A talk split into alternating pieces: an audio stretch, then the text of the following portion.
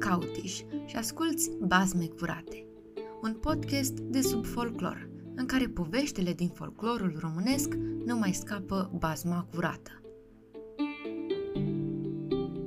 Zice că, scoborându-se odată bunul Dumnezeu din cer jos pe pământ, a luat cu sine și vreo câțiva îngeri, ca să le arate și lor lumea în care trăiesc oamenii pământeni. Îngerii, umblând încolo și încoace prin lumea largă, cât timp vor fi umblat, le plăcură tare mult lumea oamenilor pământeni și mai cu seamă unuia, așa încât, la despărțire, începu a plânge cu hohot, de curgeau lacrimile vale. După ce se depărtară de pământ, înălțându-se în sus către cer, Dumnezeu a întrebat ce au văzut ei mai frumos și ce le-a plăcut pe pământ. Îngerii răspunseră că biserici frumoase, ori călugări îmbrăcați în haine potrivite, ori codru cu frunza verde, ori florile mirositoare. Numai unul nu răspunse nimic, care sta trist și îngândurat. Mai în urmă, îl întrebă Dumnezeu și pe acesta, că pentru ce e atât de trist și de ce nu răspunde nimic. Mi-e frică că mă vei certa rău, îi răspunse îngerul. Nu-ți fie teamă de nimic, îi zise Dumnezeu, căci de una și aceeași soartă vă veți bucura. Îngerul, căzând în genunchi dinaintea lui Dumnezeu, cu ochii scăldați în lacrimi, îi zise Doamne, îți trist și amărât de aceea că ochii unei pământene mi-au picat așa de dragi, cât nu-i modru ca să-i mai uit vreodată, fiind așa de frumoși cum nu mai văzusem niciodată. Și ai cui erau? întrebă Dumnezeu. Ai unei păstorițe ce păștea oi albe pe un câmp verde. Și ai grăit ceva cu ea? întrebă iarăși Dumnezeu.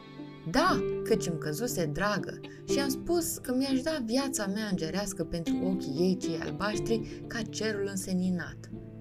Auzind Dumnezeu cele spuse, începu a se face îngândurat și din nou cu fața senină și fruntea curată se prefăcu într-un moșnea cu fruntea toată crețe.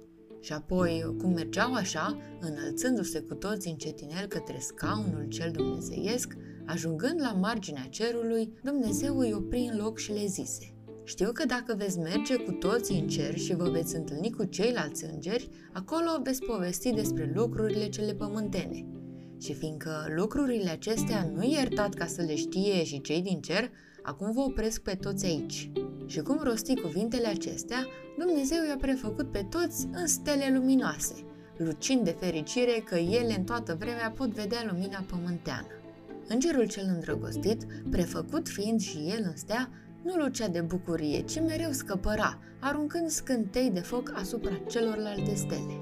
Dumnezeu, văzând că din asta au să se întâmple neînțelegeri între stele, a luat pe steaua cea plângătoare și dezlipind-o de pe cer, i-a dat drumul spre pământ, aruncând-o așa de tare că tot în picuri de scântei a picat pe pământ, umplând întreg câmpul unde fata cea cu ochi albaștri era cu oile. Scânteile acelea însă nu s-au stins, ci s-au făcut licurici, pentru ca să nu-i piară urma îngerului celui îndrăgostit în forma sa pământeană.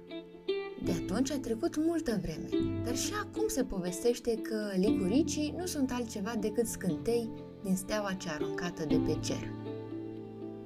Bazmul de astăzi l-am găsit în cartea Insectele în limba, credințele și obiceiurile românilor, publicat în anul 1903. Sper că ți-a plăcut povestea licuriciului, iar noi ne auzim data viitoare cu un nou bazm curat.